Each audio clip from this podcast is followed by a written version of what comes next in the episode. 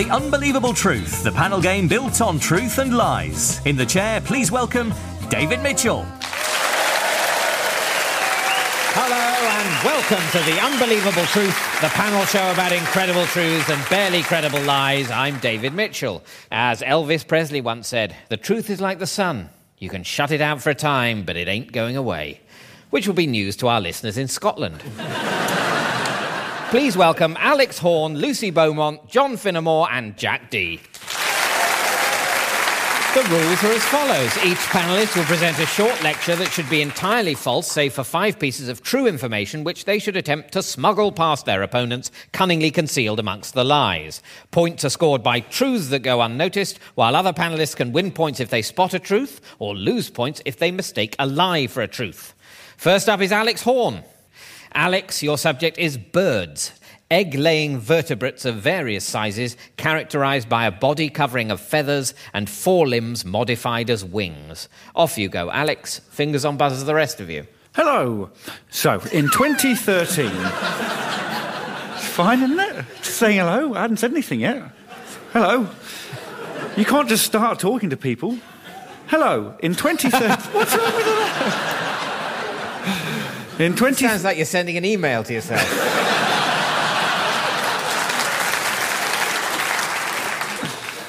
In 2013, according to the global bird census of that year, there were 100 billion birds in the world. Birds are really weird, and here are some examples of birds being weird. The female stork will often balance an egg on one foot before flicking it to the other and winking. tempting. The male cockerel will often pretend to find some food in order to impress lady hens. John. That sounds like the sort of thing a cockerel would do. That's absolutely true. Yes, cockerels often lure hens with food, using the opportunity of the hen eating to grab her by the back of the neck and mate her. Those are the gentleman cockerels because sometimes the cockerel just pretends to have found food, calling the hen by making an excited clucking noise as if he's found food. So, where do birds come from? Well, poo pooing the outlandish egg theory, Archimedes believed that birds emerged from the mouths of other birds, while Lucretius wrote. John. he couldn't have thought that, could he? He would have seen. But still, I buzz, so I'm going to say that's true. It's not true. No, of course you, it's not. Yes, you're right. Archimedes, famously not an idiot. um, yeah, no, that's the mistake I was making. Uh, while Lucretius wrote about baby birds leaping out of rivers like salmon or fishermen who have been bitten by salmon. Medieval European. John. This is just throwing good points after bad. but if the first one wasn't true, then maybe that one was true. Lucretius. That's not as foolproof a system as you may have previously thought. No, Lucretius didn't write oh, about that. Right. I'm afraid. Okay. No. One more though, John. Yeah. Worth a go, isn't it? Yeah, yeah, yeah while medieval Europeans. Yes. No, Jack's, Jack's got in ahead of you, John. I'm sorry, I'm putting my money on this one. Yeah. I don't even know what he's going to say yet. Yeah. So whatever it is, Jack mm. says it's true, and John. And you better I think, read out what's on your piece of paper. yeah. While medieval Europeans were pretty sure that birds grew on trees. Oh. Jack's got it, and he's right. As I think, as I think the whole panel knew. Giambattista della Porta, a medieval Italian scholar, wrote about the belief that birds could sprout from trees in his text, Natural Magic. It was particularly thought to be the case with putrefied trees and sage. So those particularly good at growing birds, according to Giambattista della Porta. And Kevin, you know Kevin, the patron saint of blackbirds. He believed you made new birds by adding water to old birds, a bit like gremlins. now, it's frigate bird fact time. The collective noun for a group of frigate birds is a team, and they often chase birds until those birds throw up and then they eat that bird's vomit. Speaking of vomit, as we are encouraged to do here on Radio 4, the humble robin has been known to vomit its own weight in worms after a particularly big night. Jack. I think that, that could be true that they would vomit their own weight in their own weight in worms. Worms, yeah. Uh, I, I have whenever I've eaten. no, they they can eat their own weight in worms, but mm. not vomit it. But if they ate a bad worm, the whole lot would come up. and how much would that weigh, David? Well, I, well, I think I, you know, I'm not an expert on the physiognomy of the robin, but when a robin is Oh, you're being eating, too modest. It, um, when, a robin is eating its own weight in worms, if the last worm that made up its own weight in worms was the one that made it be sick, Does it's robin- already Yes. digested the beginning of its own weight in worms. So what comes up is not quite its own weight in worms, but what it's eaten is its own weight in worms. Good, yeah, yeah. Well, I only have one more question. Does the robin weigh himself first so he knows when to stop? Well, as you know, on robin scales, the weight is actually expressed in worms. Ah, of course it is. Yeah. yeah. Oh, I've lost a worm. Put on half a worm. How embarrassing. Got to lay off the worms. I've, st- I've still got my Christmas worms on, and it's March. They go to worm watchers. Some male parrots like to vomit into the mouths of female parrots after snogging them. John. yeah, maybe. I mean, mother birds vomit into the mouths of baby birds, so maybe parrots do it as well. It is absolutely true. They do. Um, uh, yes, white fronted parrots kiss mouth to mouth, even using tongues. And when the male parrot becomes sufficiently aroused, he vomits into the female's mouth. Uh, it's like a night out in Sunderland, isn't it? Back to the vomit. Herons carry rudimentary sick bags when flying. Ostriches' feet smell of vomit, and kestrels often puke on sheep because kestrels are naughty. Thank you, Alex. And uh, at the end of that round, Alex, you've managed to smuggle two truths past the rest of the panel, which are that St. Kevin is the patron saint of blackbirds. and uh, the, the second truth is that uh, frigate birds often feed by chasing other birds until they vomit and then catching the disgorged food in midair. Uh, which means, Alex, that you've scored two points. Thank you, David. Thank you for my point. The remains of birds hit by aeroplanes are known as snarge, and a few days later as in flight chicken. okay, we turn now to Lucy Beaumont.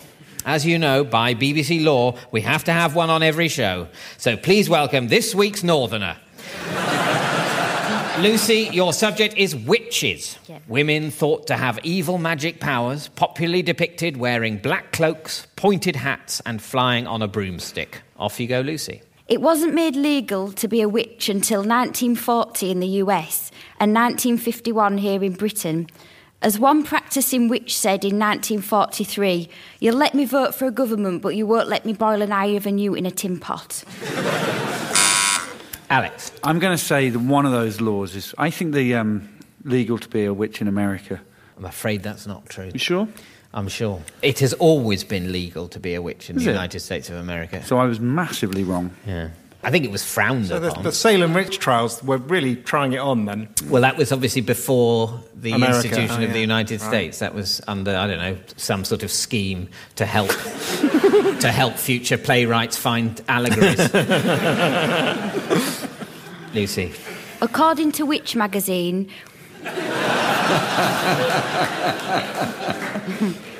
it's now illegal in this country for witches to smoke cigarettes on their broomsticks when there's a passenger child witch, or twitch as they're known on board.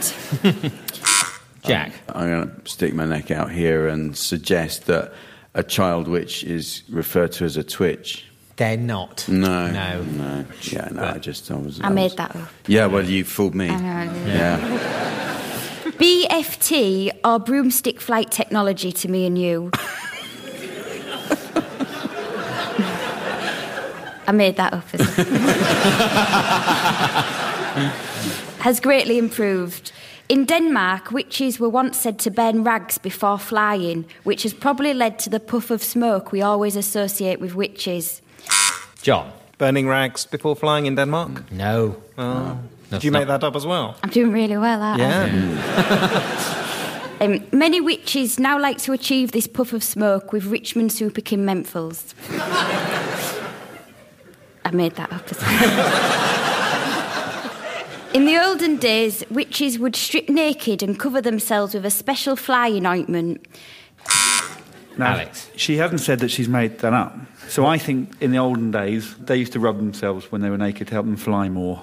That's very well spotted. you goodness. spotted that Lucy didn't say that she made that up, and that's true. Well done. This is uh, detailed in Grillot de Givry's book, Witchcraft, Magic and Alchemy. Uh, witches would strip naked and cover themselves in a special flying ointment. I'm not going to say I'm made it this anymore. Okay. Other differences are the preferred take-off route, which used to be up the chimney, whilst in recent times there have been reports of witches who preferred French windows, decking, or a nice cul-de-sac to take off from. In Germany, there is still the tradition of keeping black cats indoors on Christmas Day, and on Christmas Eve in Norway, they hide their household brooms for fear a witch would steal it. Jack. I think the Norway Christmas brooms, they hide them in case a witch steals it. That's just a guess. You're absolutely right. Ah. they do. Amazing to think that once upon a time witches were sentenced to death for such things as turning a cow into a pig or their daughter into a pony. Matthew Hopkins, the famous 17th century witch finder general, had a curse placed upon him by one of his victims, who decreed that all his female descendants would themselves be witches. Earlier this year, his distant relative, Katie Hopkins, announced that she had been told she was elected Queen Witch, but later found out it to be a spelling mistake. John.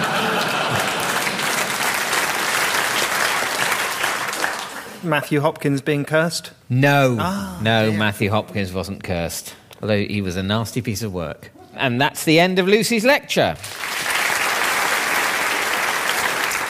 And uh, at the end of that round, Lucy, you've managed to smuggle three truths past the rest of the panel, which are that in Britain it wasn't made legal to be a witch until 1951. Uh, the second truth is that witches' preferred takeoff route was up the chimney. We know this also from Grillot de Givry, who writes As the broom handle was the steed, so was the chimney the natural path by which its frequenters set off for the Sabbath. Um, So just to be like- clear, you are claiming it as a truth that the witch's preferred takeoff route was up the chimney. You're saying that's Yes. what used to happen. Well, I, I mean, no, I'm not really saying witches did that, but I'm saying witches were said to do that. I know, I was just being funny. Well, I don't like it. Um, it was my first experiment with it this evening, and it will, it will cease. And the third truth is that witches were sentenced to death with, for such things as turning their daughter into a pony.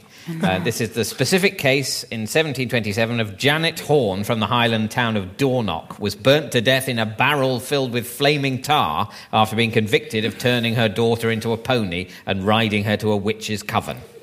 Janet Horne was the last person to be executed for witchcraft in the British Isles and is the subject of the song Am I Evil by heavy metal band Diamond Head. I'm sure she would have been pleased. Yeah. I, yes, I just hope some art comes of this, she would have screamed. Um, and that means, Lucy, that you've scored three points. Next up is John Finnemore. John, your subject is the pub, or public house, a building with a bar and one or more public rooms licensed for the sale and consumption of alcohol. Off you go, John. Every single pub in Britain has its own traditions and contests. In September, the Oaks pub in Ramsbottom, Lancashire, holds the World Black Pudding Throwing Competition. Every Easter Monday, the Ring of Bells in Kinross hosts a game called Spoon Cockalorum, in which silver spoons are hidden all over the grounds, and the village child who finds the most is rewarded with a sugar mouse, or, before 1955, a mouse. Jack. Um, I think the uh, the black pudding uh, thing is true. Oh, yeah, I think that's true. I think it's true as well. No, I think the other one. I think they should go for the other one. Uh, it is true, Jack, uh, and authenticated by John's. Oh, Uh, yes, uh, it- around 2,000 people took to the pub for last year's World Black Pudding Throwing Championship, which involved competitors throwing black puddings in an attempt to dislodge giant Yorkshire puddings from a 20 foot high plinth. and all funds raised are distributed to charities in the borough. It might be absolutely Why idiotic, can't these people just give money to charity? This next paragraph about pub codes is all true. In Wales, placing your glass upside down on the bar means same again, whilst in Australia, it means you are declaring you can fight every man in the bar and win. Lucy, Putting a glass upside down in Wales in a pub means same again. same again. It doesn't. No, No mind. no. You probably have to say Same again. same again. You started the paragraph with everything in this paragraph is true. So far, He, what John said was this next paragraph Hmm. about pub codes is all true. oh, I remember what the game is. Yep, got it. Ignore me. Ignore me. Sorry about that. Yeah, I remember. I, you know, it's because of what I lie to you. I never know which one I'm watching or Or playing. Yeah. A trick is if you can see it, it's would I lie to you. I know, but there's on so- this it's Jack occasion, D, you know. on this occasion, you can see it, Yeah. but it isn't. I know. For listeners at home, Alex can see this. I'm really But sorry. do remember, Alex, you can always get me on deviation. sorry about or that. indeed any employee of the corporation.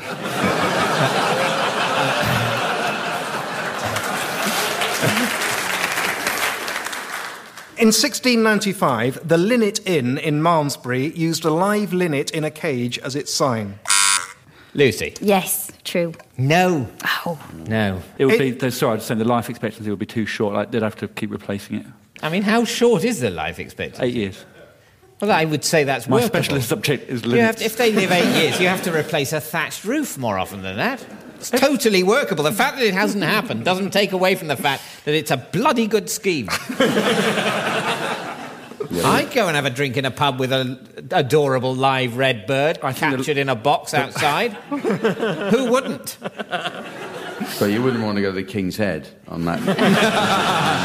I'd go to the King's Head if it said good morning to me in a sort of weird, mm. lugubrious, disembodied way. Hello. Try the guest ale. Resenting the increased trade this brought in, the Cat and Fiddle pub over the road replaced their sign with a cage containing the very annoyed pub cat and a violin.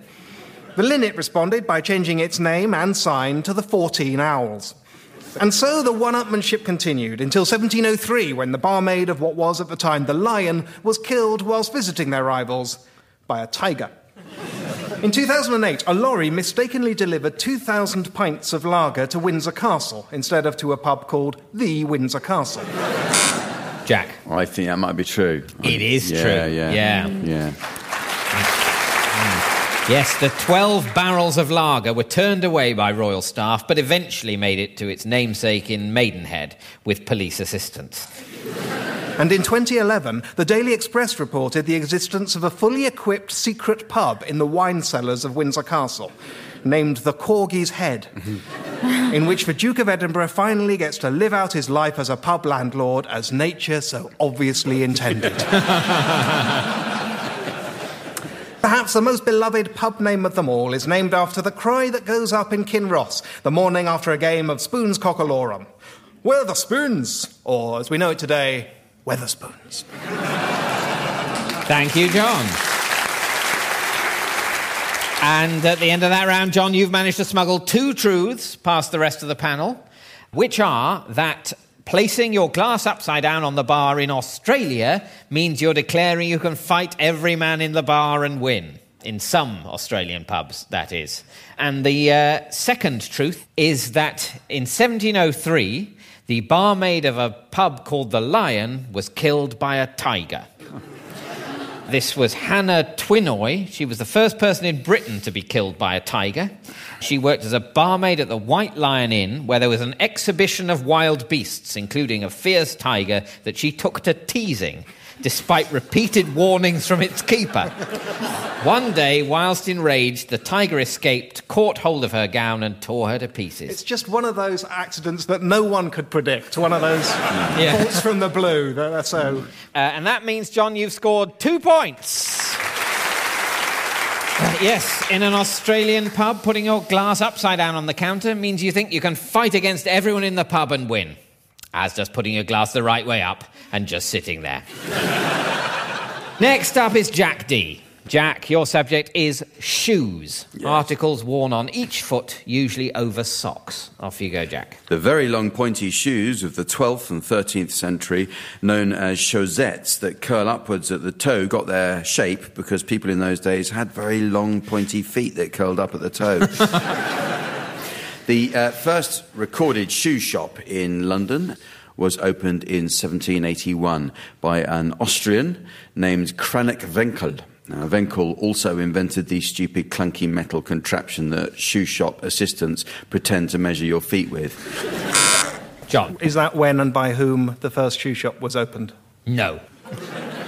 The device is still known as a Kranek, but when that breaks, John. Is the device known as a Kranek? Uh, no. no, it's uh, Okay. it's known as a Brannock. Oh. You had to really know the name, not just what it rhymed with. Learn your shoe measuring technology before you come on this show. That's what I always say. Number one piece of advice How are shoes measured? What's it called? It will come up. But when that breaks, they can always revert to the old way of measuring, as each shoe size still increases by the length of one barleycorn. John. Right, I'm just buzzer happy. That one. Barleycorn. Yes. Ah. Yes. You're right. I mean, if you, if you buzz every time Jack opens his mouth, eventually. No, you're t- very much taking the Field Marshal Haig approach to winning points. My Um, little buzzer's going over the Just hill. keep sending the buzzes in. We've got an infinite number of buzzes. The northern factories are full of buzzes. Send them over. It's one more tin of bully beef we'll save. Although, actually, the General's reputation has in many ways been reclaimed of late. Saved myself a letter. um, uh, UK shoe sizes are still based on the ancient measurements of hands and barleycorns. A hand equates to four inches, and a barleycorn is one third of an inch, making 12 barleycorns equal to one hand. Yes, the uh, largest Kranek in the world is in the United States and was used to measure the Statue of Liberty, who wears size 879, but will sometimes go up a size and just wear thicker socks. John. Well, as you know, I buzz for everything Jack says. Yeah. And I think maybe you could work out how big the Statue of Liberty's foot would be and say it's whatever he said. You've got your infantry and your artillery working together now, Yes, John. That's much nicer. Um, that's absolutely true. The Statue of Liberty wears size 879. Well done. The town of Burton upon Trent now has its own perfume, Eau de Burton, with hints of Marmite, Branston pickle, beer, and leather boots. So, John. That sounds like the sort of PR stunt that a town would do. It is the sort of PR stunt that a town would do. a pair of shoes has been invented that vacuums the floor as you walk around the house. It's called a shoever. Uh, Lucy. A pair of shoes has been. Oh no, not that vacuums the floor. I've got some slippers that polish the floor, but that's not what you said. They don't really put. I mean, that's They just. do. Sh- shiny floors. So, no, no. Obviously, it's not going to polish a carpet. That would be a. That would be a disaster. That would. I don't know how you'd polish a cup. Maybe if you had sort of shoes like irons. Well, I do have a steam cleaner that sort of polishes and cleans the carpet as well. How, how well does it serve as footwear? Because it's really the dual purpose of, you know, cleaning and serving as footwear that, that we're looking for. You could st- stand on it and someone could push you. Well, that's a vehicle. That's not, that's not an item of clothing. That'd be like calling a car a shoe. A huge petrol driven shoe you can sit in. Well, maybe it is, yeah. It's like that old woman who lived in a shoe. She didn't live in a shoe, she lived in a house that was shoe shaped. Well, she couldn't live in a shoe. A woman can't live in a shoe. What, what is the creature that would be shod by such a huge object? Well, that's why it's such a good story. That's why it's so remarkable. Without the giant going, Where's my shoe? You filled it with knickknacks. Hmm. You think- Then the story is nothing. You've put a window right where my ankle is, and now it'll be drafty. You think they were. Get, get out, you cow. You've put, you've put a chaise long right down at the toe. There's none of that in the story. She just lives in a shoe, but it serves as a house. Is this the same old Got woman? a garden, if I remember rightly. Shoes don't have a garden. Alex, you I think- Are you trying to shut me up? Well, has, has she. Have you rescinded your Shuva claim? Yeah, yes, the, the, are you that's what- buzzing for Shuva, or are you withdrawing You the buzz? buzzed, so you might as well stick with it. You lose a point anyway. Because the thing is, Lucy, you- you're retreating so fast at the moment of victory because there is a Shuva. It, it is a thing. Not just your polishing slippers, but actual vacuum shoes called the Shuva do exist. I knew it. I knew it.